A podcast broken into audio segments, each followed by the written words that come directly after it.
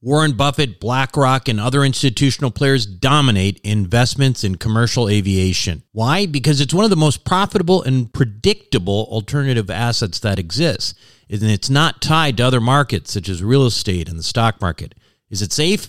Well, imagine triple net leases to the likes of American Airlines and British Airways. Income is contractual and guaranteed by some of the biggest named airlines in the world. That's why this kind of investment was never available to the ordinary accredited investor. That is until now. Visit access wealth aviation dot com and check it out for yourself. Invest in an institutional team with over two hundred plus years of combined investment experience in the aviation sector. Conservative investing with double-digit returns and tax advantages. That's access wealth aviation dot com, access wealth aviation dot com. Worried about saving too little too late for retirement? The Wealth Accelerator may be exactly what you need. With the help of some of the oldest and most reliable insurance companies in the country, Wealth Accelerator allows you to take most of the upside of any good year in the stock market and use bank loans to magnify those returns significantly. And what if the stock market has a bad year? No need to fear. Wealth Accelerator is engineered so you don't participate in the losses of the market, no matter how bad of a year it is. Sounds too good to be true, right? But it's not. It's simply the same financial engineering that the ultra-wealthy have been doing for years. Now it's your turn. Check it out for yourself by going to wealth formula banking dot com. Again, that's wealth formula banking dot com. You are listening to the Wealth Formula Podcast with Buck Joffrey. Get ready to change your life. Hello, everybody. This is Buck Joffrey with the Wealth Formula Podcast. Back today here with uh, Zed Williamson. Uh, this time not so much as a person I'm interviewing, but rather as a co-host. Welcome, Zed. Thank you. Today we're going to be talking about something that I think is a very, very important topic, especially when it comes to successful professionals and, you know, people who uh, people who are very conservative when it comes to life. And uh, what we're going to talk about is the idea of taking risks and, you know, the fear of failure and how all of those things are creating uh, a, a type of um, wall uh, in your life that potentially may be preventing you from living it to its fullest, uh, whether that be in business, whether that be in your personal life, et cetera. Right, because failure is horrible, right? It's I should always avoid failure. Right, exactly. And in fact, if you think about failure, and I'm going to put on my uh, doctor hat for a moment, here's an interesting thing, and this is not very medical, I was just kidding about that, but I have this hypothesis and this thesis, I should say, that basically we are all hardwired to take risks, Ed. Here's why. Have you ever seen a baby just get up and walk from birth? That would be scary. I think Kim Jong-il in North Korea, uh, I think, was uh, was somebody who did that, and he also right. was able to read, uh, you know, books uh, by the second week of his life, et cetera. But most of us, uh, mortal people, actually had to get up a few times and fall, and I've seen this very many times. As you know, I have three little girls. The youngest one is fifteen months, and she is only a veteran of walking for about five months. But she kept standing up. She'd fall down. She'd try to get back up. She didn't quit. She didn't say, well, looks like I can't walk. That's that, right? And so exactly. every and, and every baby that needs to start talking, for example, my baby, my my youngest is fifteen months. She's not talking yet. She understands a lot. But she's cooing. She's trying. She's trying. And that doesn't mean that someday she's not potentially going to be an incredibly eloquent speaker, because I, I suspect that at some point the most eloquent speakers in the world were cooing. But they had to keep trying, and they'd mispronounce words, and they'd miss... Uh, you know, they'd say things that made their parents say, oh, how cute, child, you know, can't speak very well, you know, and all the things that we do. And that kid goes on to become one of the great speakers in the world. Aaron Rodgers had to throw a football a few times before he became, you know, as good a football player as he was. Right? And I think, absolutely. And I think the, you know, the fear of failure that grows as we age um, can cause a very scary paralysis. And people see failure as this negative term when it's not at all. Why do you think that is? Well, to me, failure is, you know, if you want to label it the universe or your life, um, but what failure is, is a sign to course correct. It's feedback that you get to act on. Um, it's different than mistakes. Mistakes, you know, if you make mistakes over and over again, well, you know, you might be a moron, I guess. I don't know. But when it comes to failure, failure means that you pushed harder Um, than what was comfortable, and you grew and you learned, and that knowledge allows you to take your next step in a better direction. And people who live in a life fear of in fear of failure, they're they're scared of, of lack of comfort, and that comfort can be paralyzing. So why do you think that they have that sense of comfort? Because there is a change. If you look at if you if you think about what I just said, which was my thesis, is that people are hardwired to take risks. What happens? Uh, comfort overall, um, success overall, uh, it doesn't matter how you define it, breeds a, a sort of laziness in my mind. And once you choose to not do something out of fear, that choice grows. And every time fear allows you to not do something, the fear becomes more powerful. And I think that's why, you know, if uh, an adult had to learn how to walk, many times fear would get in the way.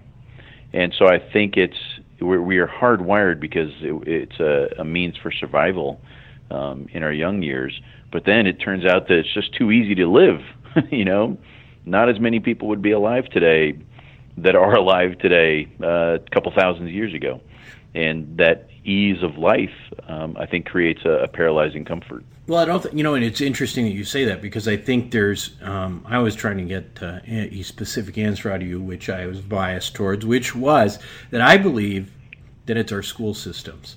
And if you look at all of us really successful professionals, people who went on to get, you know, their college degrees, and then they went on to get the advanced degrees, and then went into professional school, and they went on to get these prestigious jobs. All of us, the type of learning that we did in order to get the accolades, to get the honors, and to get people to say, wow, you're, you know, a fancy doctor, you're a fancy uh, lawyer, they had to do with a very different kind of success. And that kind of success where somebody spoon feeds you something, you learn it, and then they ask you, a, you know, they ask you a question and you get it right, and so you're rewarded for that. It's a, it's a high, it's a highly theoretical world, right? You are told what you're, what you're supposed to learn. You're told that, you know, here's what I'm going to test you on. Okay, so take notes. Right? The real world doesn't really work that way, but that's the way our educational system works. I'm not, listen, I'm not, um, I'm no expert in education, but I'll tell you that I truly believe that the problem with very hyper-successful professionals is not experiencing failure over and over again, being okay with it, and then getting back up. In other words, if you want to learn to walk, it's not going to be, you got to take one shot and you can't walk, so you're going to forget about it. No, that's not the way it works. And it also doesn't work by somebody telling you, this is how you walk. You got to get up, you got to balance, you got to put one foot in front of the other. You actually have to do it. And that theoretical pounding that we get throughout uh, our education system does not exist when you're out on your own in the real world. That's a very good point. I think we've had conversations in the past where you refer to the idea of failure as, you know, you're building up some scar tissue. Talk about that a little bit. Yeah, so scar tissue. I mean, this is where uh, the idea is basically this, okay? I see life, and I see business in particular, not as a linear pathway. I don't see it as something that someone's going to tell me how to do it and I'm going to go do it. I'm going to create my own destiny with my own ideas, and I've got side rails along the way that are going to keep me on course. I'm going to make a lot of failures along the way, but I'll figure out the answer, right? And those back and forths along the side rail, the, along the side rails, those you know those bumps and bruises you take along the way, they create a certain kind of scar tissue that makes it harder and harder for failures to penetrate you, right? They also make it much harder for you to fail. You know, if you look at it, let's talk about scar tissue theoretically uh, in terms of what it is on tissue. Okay, well, say here's a good here's a good idea. Let's not scar tissue, but anybody who plays a lot of racket sports, you know, you get these little calluses on your, uh, you know, on, on your right on your hands there, right where you're holding a racket. And the idea behind that is, you've hit, taken a bunch of hits to that area and your body's responding. Your body's responding by creating thicker tissue there so that when you hit the ball, it no longer hurts your hands because you, uh, your body's ready for it. I think in theory, that's the way I view life, is if you don't take chances, you don't create scar tissue, and therefore you don't know, you, you can't keep pushing farther and farther. Absolutely. It's interesting because people will attribute the idea of failure with a negative connotation. And you can pick up on that when you meet someone pretty quickly, what their belief is about it. And so what I would ch- challenge our listeners is, you know, what do you believe is failure? You know, do you do you align it with any other thing? You know, what would your synonym synonym for failure be? Would you call it regret? Well, if you call it that, you know, I think you're wrong. Failure is is what breeds health. It uh, it, it growth. It's required to achieve, and to ever think that you can avoid it on purpose um, just means that you will basically shrink over time.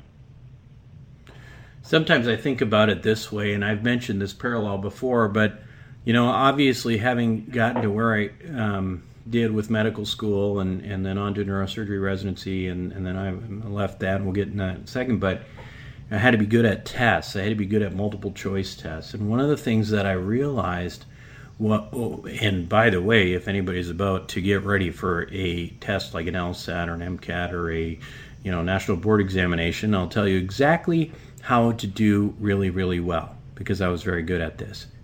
What you have to do is get your hand on every question you can possibly get, okay?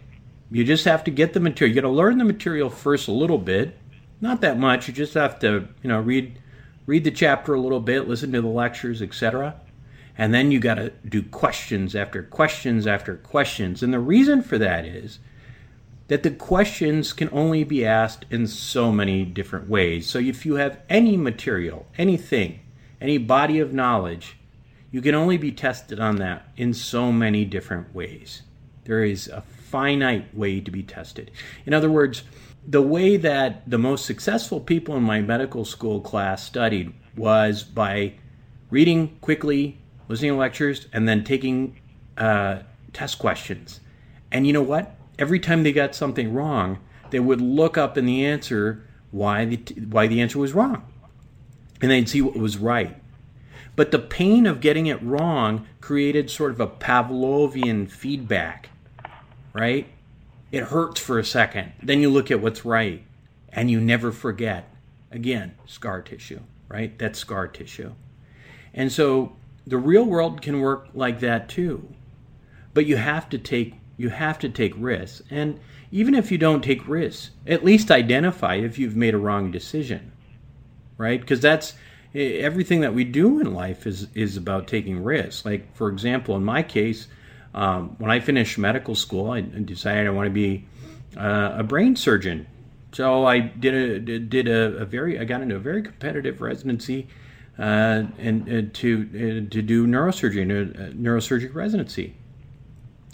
And after a year or so, I realized that I really love neuro- neuroscience. I love the brain, but I don't like the hours of a neurosurgeon, so I decided to transfer. And so I did something a little bit uh, less uh, less intensive on my life.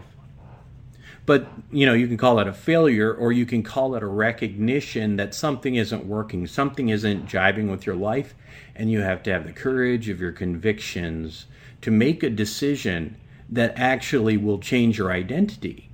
Because for for that period of time when I was a neurosurgery resident, I had created this image of myself as this, you know, top of the hierarchy, top of the food chain, you know, well, gosh, brain surgeon, wow. That kind of image for myself. And in order to move away from that, I had to check my ego in at the door. And I had to say, this doesn't fit with who I am, right? This doesn't fit with who I am because I'm a guy now who loves to spend time with his family. That's inconsistent with this image of myself. Therefore, I have to admit that I've made a wrong decision and go through the pain of discovery and go try to do and find something else that works better. You know, I think it's important to recognize that the why, you know, so you felt that that line of medicine was going to lead to a lifestyle that didn't really fulfill what truly mattered to you. So because you had deep resolve in that belief is what allowed you to course correct on a failure. And the failure, let's uh, let's label it as a decided direction. Okay, I'm I'm going this direction, and then you get to the end, or not the end, but you you move along that path, and you go, ah, gosh, I failed in this choice. So sometimes the comfortable thing to do is like, well, I guess I'm here, and maybe I should just keep going. And I think a lot of people think that way. I think a lot of people go, well, I'm here, it's convenient. A lot of other people are moving this direction. Turning left is so much energy, I'll just stay here. And they think, well, it's going to get better. If I get paid more, then it would be worth it. Or if I do it for ten years, then it'll be worth it. I think it's important to recognize, like you said, early on, you know, have have a, a belief system that allows you to go, boom, failure, awesome, move. You know, it's it's like getting shot at. You know, it's, if it gets close, you're going to move. Um, and that's that's I think that's the way to respond. And, you know, it's interesting because a lot of times that's the hardest thing to do, right, is to say, okay, I've got a comfortable, quote unquote, comfortable, I've been through this before. I don't believe there's a such thing as a safe, comfortable job unless you, you know, you, you've seen the books and you're in charge of them. Um, but, you know, there's there's uh, there's the resistance of of moving on to something that is more desirable or what you'd rather do, et cetera. That's one kind of one kind of problem that I see, which is not being able to pivot when in your mind you know that's the right thing to do. And the other thing is being flat out fired. In other words, now you don't have a choice, right? So now you don't have a choice, and that is a golden moment for anybody's life. And I can't even tell you how many people I know who the defining moment in their life was to get fired, okay? So the defining moment, that was for me in part. Um, I'll talk about this some other time, but but the defining moment was to get fired. And the reason for that is because it creates a certain kind of instability that's not part of your everyday life. And I've said this before, but the the Chinese word for crisis is the same word for opportunity. And I think it's very apropos because when comfort or, you know, apathy is taken away from you and you no longer have a choice, That's the that's the time to define yourself. It's almost like it reverts you, you know, so someone getting fired, it kind of makes me think of, you know, how you had mentioned that we're hardwired to take risks. Um, when you get fired, you're removed from a situation and it's a must. It's like, well, you can't stay fired. So you go back to where we are when we're a year old and we fall down. You know, it's, oh, I, I need to walk. Oh, I fall down. Well, you know what? I just got to get up and walk again. and it, it kind of happens to you. So here you're an adult and you're supporting a family and house and all this. You get fired. Well, it's like a kid falling down. There's no, you don't have a choice. And so it does, it creates the right mindset a lot of the time, because you schlep off all the stupid, um, you know, laziness and emotions and safety nets and uh, comfortableness, and you just get the job done. And if you can identify that trigger for yourself, then you can actually create it without getting fired. Yeah, I think it's really hard for people, though. You know, I think it's just because we spend so much time, you know, in, in, in grade school and high school and college and so on and so forth. Uh, and um, well, at least, you know, you know, people like me uh, did that. It's hard to unprogram that. So let's go into real world examples. That so tell me, tell me a defining moment. Give me an aha moment where you had some sort of failure or some sort of realization that made you pull away uh, and change the way you do things for the better. Sure. Um, I like to uh, to talk about ones that are painful. You know, there's always a bunch of little failures and ones that still may uh, make you pivot slightly. Um, the big pivots, though, I think are important. Um, And it goes back to a, a concept that I try to keep in my mind. Um, you know, we as humans have these pretty fancy brain thingies, and uh, you know, there's some some drawbacks to how we're set up. Um, confirmation bias is one of them, where we will do our best to find the the justification for what we already believe, and that can put you in a, a pretty tough spot. Um, and the, another one is a normalization of deviance, and the idea behind this is you make a decision up front. So I was um, in business, and we had decided to add a service line, and I was going to sub out this service line because I felt like it was a little less risky than doing it in-house. Um, and, you know, we probably could be profitable, and over time we could build it up and we'd be fine. And so I believed that, and that was the steps that I took. Um, What I didn't do is I didn't create a point where if this, then bail kind of a, a mindset. And I, I mention normalization of deviance because this is something, and uh, there's an astronaut who does a great talk about this because we're um, related to the uh, Challenger explosion back in the eighties. And I'll mention it, I'll do a quick or long story short type of a situation because it's important for anybody, whether you're in business or not. The idea was, you know, there was this O-ring that uh, was in the booster rocket, and it kept the fuel uh, away from very hot stuff, and that's pretty important when you're, you know, sitting on thousands of pounds of fuel that is designed to take a massive piece of metal into the atmosphere or out of the atmosphere. And what they decided when they developed this is we're going to launch this, and then we're going to check it out when it falls back to Earth, and if this O-ring had failed, then we need to ground the fleet. No more flights. So it was in the sixties, uh, the, the, show, the, the rocket takes off, it falls back to Earth, O-ring failed. Holy moly, ground the fleet. Well, that's what they were supposed to do. The problem is there was a lot of pressure coming from media, um, politicians, it was, uh, you know, the race to space. And so what they said was, well, you know, it, it didn't cause any problems. It was probably just a one-time, so let's let's launch again. So they launched, and they checked, and the O-ring had failed. And again, it was they were supposed to ground the fleet. Well, fast forward twenty years, they I can't remember the exact number, but let's say they did seventeen flights every time that O-ring had failed. And in the beginning, that O-ring failing meant no one fly again. And by the end, before the Challenger flight, it turned into, hey, we expect this thing to fail. Well, unfortunately, in the Challenger flight, it failed at a different time, and you know the entire uh, space shuttle exploded, and people lost their lives.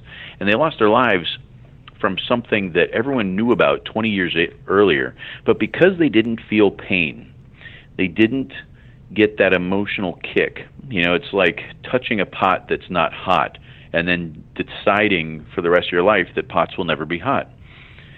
That's the normalization of deviance. What they th- in the beginning decided we cannot deviate in this direction, it becomes the normal, and then someone loses their life. And what happened to us is the same thing, is I made a decision, it was costing money, but, you know, it wasn't costing that much money. So you kind of take your eyes away from it. You don't really want to see the data that's proving your decision bad, so you let it go. And in the end, it cost hundreds of thousands of dollars, where if it had cost hundreds of thousands of dollars in, in one day, the pain would have made me move. So to me, that was a failure that we learned from, and we shifted. But I think I could even handle that failure better by recognizing the potential pain earlier on. The O-ring reminds me of the U S stock market right now. Right? Bloated, corporate earnings down, stock market indices at records highs, and everybody with their retirement account continues to kind of just blindly throw money in a four oh one k that's invested broadly in these indices through mutual funds, right? It sounds crazy, but I, I see a parallel there. Absolutely. You know, I've had, I, I have to say that I am one of the biggest failures I know. All right, I've just got failures, you know, failures left and right. You know, I, when it came to, uh, when it came to, and I say that tongue in cheek a little bit, but the point is that I made, a, I've taken a lot of risks, and that's kind of been my, my way of navigating the world, right? And um, I thought I mean, one of my biggest, uh, biggest risks that, or one of the biggest risks that I took, and I didn't even think about it as a risk at a, at the time, because, you know, I grew up in a, so I grew up in a real estate family. I've mentioned that before on this, uh, on this podcast. And my my father's been investing in real estate Um, for, you know, years since I was born, in the late sixties. Um, you know, he, he, he basically came to this country. And uh, by the way, uh, immigrants have a much more natural inclination toward entrepreneurship, because they tend to, especially when they come from countries that are not quite as, you know, doing quite as well, are much closer to the earth. They're much more close to that sort of, you know, sense that there's not a um, some kind of uh, uh, uh, safety net there, right? So they see opportunity. But anyway, my father was uh, uh, very early when he came to this country, got into real estate, um, and even though he was an engineer, he was very, very sharp, and uh, gave up his job within just a couple of years of actually getting here. And um, so I grew up in real, a real estate family. And so the biggest thing for me about real estate was that I believed in investing in real estate, and I wasn't afraid of it, which is what a lot of people are. And and for me, it was just I wasn't afraid of it because I was around it all the time. But when I took a little shot at it myself, of course, I didn't consult my dad on this or anything like that, because I figured I knew everything. Um, I basically did what um, what I thought I was supposed to do. I looked at... Um, You know, I, I saw a property, I looked at the financials, they made sense. And back then I was looking at properties with, uh, you know, where am I going to get the highest return on investment, right? So for the first time I was trying to buy an apartment building uh, for myself, and this, this is a few years ago now, uh, and all I did was look at the numbers.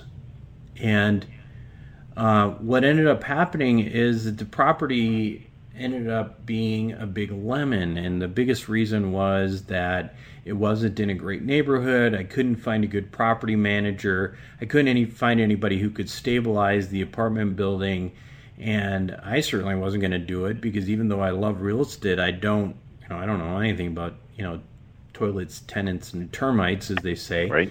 Uh, I believe in asset investing, so. So what happened is I took a, you know, I took a big loss on that uh, building. I ended up selling it for a pretty substantial loss. Uh, it is a, you know, it it it is what it is, right? Now I learned from that, and since then I've I've acquired multiple apartment buildings. I've made numerous other investments, and I know there's certain things I'm not going to do, like I'm not. Before I ever buy uh, an apartment building, I want to make sure I have a property manager that I trust and that I believe can keep that building stabilized. I'm going to get their opinion on it. I'm going to, you know, in a, in a past podcast, I used to say that I only look at, you know, uh, buildings that are going to give me a certain return on investment. And I said, uh, you know, a cap rate of ten, which those of you who are in real estate might know what that means. It's very high. I don't think that way anymore, because I understand that the sometimes you have to pay a price for stability, right? So sometimes you have to look at not only the return on investment on a sheet of paper, but you have to look at the big picture. And the only way you can do that is, unfortunately, again, is to get some scar tissue. You have to go through the motions and understand all the variables that you have to look at. And anybody who wants to be a real estate investor or invest in real estate has to has to understand that. Well, it's good to appreciate those those opportunities to learn, because if that situation had ended as, as you kind of breaking even or maybe doing okay, then you might have hung on to the property and you wouldn't have lost, quote unquote, the, the investment, but you also wouldn't have gained the education that impacted so many more uh, highly profitable investments moving forward. So that failure or price you paid, you know, was a true worthy investment in your own education. And, you know, once you recognize that, you're you're okay making decisions, knowing that, look, I'm either going to walk away achieving what I wanted, or I'm going to walk away with a better know-how of how to achieve what I want.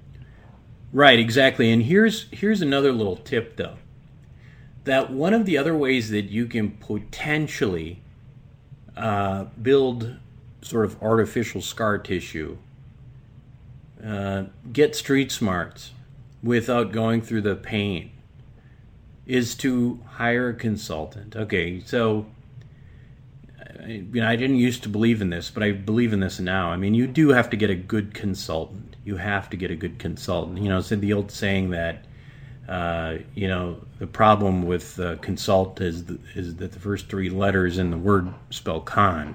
Well, that that's that there is some truth to that. I've run into some con men and whatever, but a lot of times what you'll find is if you can find a reliable consultant, and first of all, they're not going to be cheap. Okay, they're never they're never cheap. I've probably spent this year alone fifty thousand dollars in consultants for various types of uh, new business activity I'm doing. But I don't see it as an expense. I don't see an expense at all, because I know now the cost of those mistakes along the way when you're building a business. It can be astronomical. It can be four, five, six, seven times that in, in, in the types of things that I'm doing. So I'm a firm believer in identifying an area that I want to get involved with, finding out somebody who's really good at it, who's willing to teach me, and to pay them, and pay them good money to do it. Now, the other thing I'll tell you is, you know, we talk a lot about on this show, because this show isn't just about entrepreneurship. It is encouraging entrepreneurship, but it is also about, you know, thinking about the way you invest in financial education. So if you're not... If you're convinced you're not an entrepreneur, how can you use some of this information? Well, one of the ways that you can use this information is, is by understanding that the people that you invest with, uh, they should, they should have failures under their belt.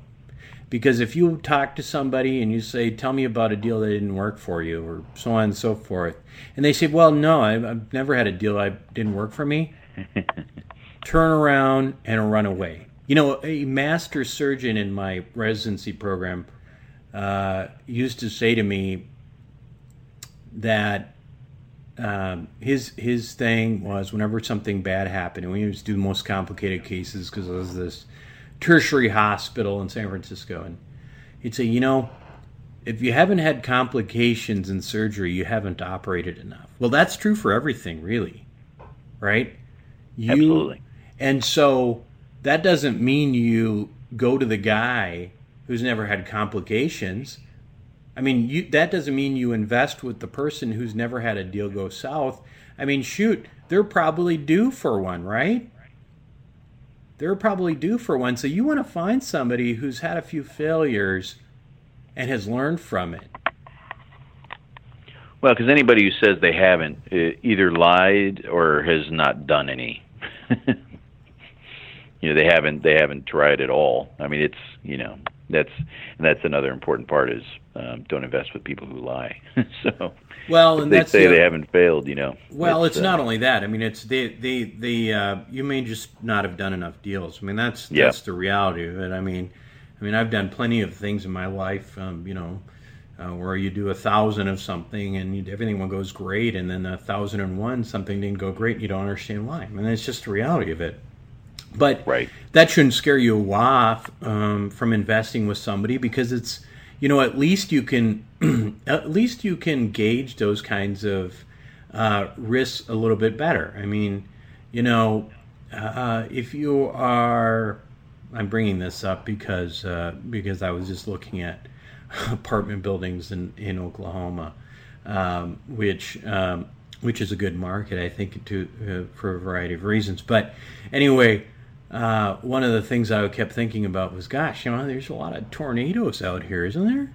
Um, so yeah, there are tornadoes. So, so of course, you know, if you're going to invest in Oklahoma, you might want to ask uh, whoever is sponsoring a deal, well, what do you think about those tornadoes? What do you think of the problem? And what are we going to do if if a tornado comes and we have a ton of damage? Am I going to lose a bunch of money? You know, see if somebody's thought about those kinds of things. You got to think about the worst case scenario, but those are pretty, right. those are things that sometimes you just can't control, right? They're things that you can't control. There can be all sorts of natural disasters in California. You can have earthquakes, you can, you know, hurricanes in in California, in, in in Florida, and so on and so forth. But at least those things you can say, well, there was a reason for it. You see, there was a natural disaster. Whereas in the stock market, where most people think they are investing for the quote-unquote long run, they just keep throwing their money in blind. And then you have these thirty percent corrections, forty percent corrections, and what I believe will be a fifty to sixty percent correction coming up within the next couple of years. And people don't think twice about it. Right? They don't think, because they keep throwing money blind into something, probably don't even look at what, what money's in there, right? But that's not the way to go. That's the reality is that that's not how the rich get richer. The rich get richer by investing in things that they understand, that they see as good opportunities, and one or two of them out of ten might fail, but those seven or eight that do great make them tenfold on their investment. Absolutely. Anyway, um, I think that is a, uh, you know, I think that's ultimately the moral of the story here. I think the moral of the story is, first of all, if you've got a, you know, W two job uh, and you're out there and you're thinking about entrepreneurship, ask yourself the question, if I got up and tried to walk, and if I haven't tried to walk, why not? And that walking may be very simple. It doesn't have to be you quit your job one day and the next day, you know, you're you're out there starting some dot com. It doesn't have to be like that. And I'm going to show you, I'm going to I'm going to have a guest very soon uh, on this show that shows you that you can be a professional and do all this stuff and still keep your day job. Okay, I'm going to have that. I, yeah, there'll be some uh, some chances for people to maybe get some fun scar tissue. That's right. That's right. Well, there may be some of that, but there's also an opportunity here if you are so. You know, if you're really worried about this stuff, and honestly, if you're just working seventy, eighty hours a week, uh, like my my neighbor, you know, my neighbor's and uh, good, my friend Hamadi, he's a, uh, he's a neurosurgeon, and I look at him, and the guy, you know, bless him. I mean, he works so hard, man. It's so, so hard. And I look at him, and he loves what he does, and good for him. Good for him. But all I can tell you is I'm glad I made the choice not to go that, just not to keep on that route, because I couldn't work like that. Um, but it, you know, it's unrealistic to think of a guy like that who's, you know, so, you know, he loves what he does. He's saving lives. He's doing all this stuff out there. But there's no, he doesn't have time to go out and start a business and go to learn, invest real estate. He doesn't have time to do that, and he's doing great. He's he's, he's doing very, very well for himself financially, but. What I would say to him, which I have said to him on a number of occasions, is you got to stop investing in the stock market, and you got to start looking at things that won't take you very much time. There's people out there who are reliable, and most of the time are going to get you returns that you only could only wish for in uh, in the stock market. And um, and so think about that. Don't be afraid to get out there. Try to create multiple streams of income. Try to make it so if you don't want to work all the time, you don't have to work all the time. The goal is to slowly, you know, if not abruptly, through on, being the entrepreneur yourself, but at least investing to create multiple streams of income so that you can work if you want to work. And if you don't want to, you don't have to work either. And that's our entire ethos at Wealth Formula Podcast. Is that any last uh, words of wisdom? No, I think I think that's it. Get out and fail. Get out and fail. Well, thanks again, Zed, and uh, we'll uh, talk to you soon. That's it for Wealth Formula Podcast today. Thank you for listening to the Wealth Formula Podcast. Visit us on the web at wealth formula dot com. The information contained in this podcast are opinions, not fact. As always, consult your own financial team before making any investment. See you next time. Self-storage is a necessary evil. It's where you keep your stuff and forget about it. No wonder this stuff is so profitable and recession-resistant. The Wealth Formula community, well, we've benefited from that. We've made lots of money in this space with Reliant Real Estate, one of the largest self-storage companies in the country. With an average investor internal rate of return of almost thirty-four percent, with hold times just over three and a half years, these guys know what the meaning of velocity of money is. If you're an accredited investor, make sure to check out what they're up to right now at reliant fund four dot com. Again, that's reliant fund four dot com. Buck Joffrey here from Sapio with Buck Joffrey. Aging might become reversible over the next ten to twenty years. It's already being done in lab animals, so it's just a matter of time. Our challenge? To be healthy enough for when that time comes. As a former scientist and surgeon myself, my goal is to figure out how to do that and to share it with you. I wrote a book called Living Longer for Busy People that you can download for free at sapio podcast dot com. You'll be amazed at just how a few daily adjustments can add years of a healthy life for you. Again, download it for free, sapio podcast dot com.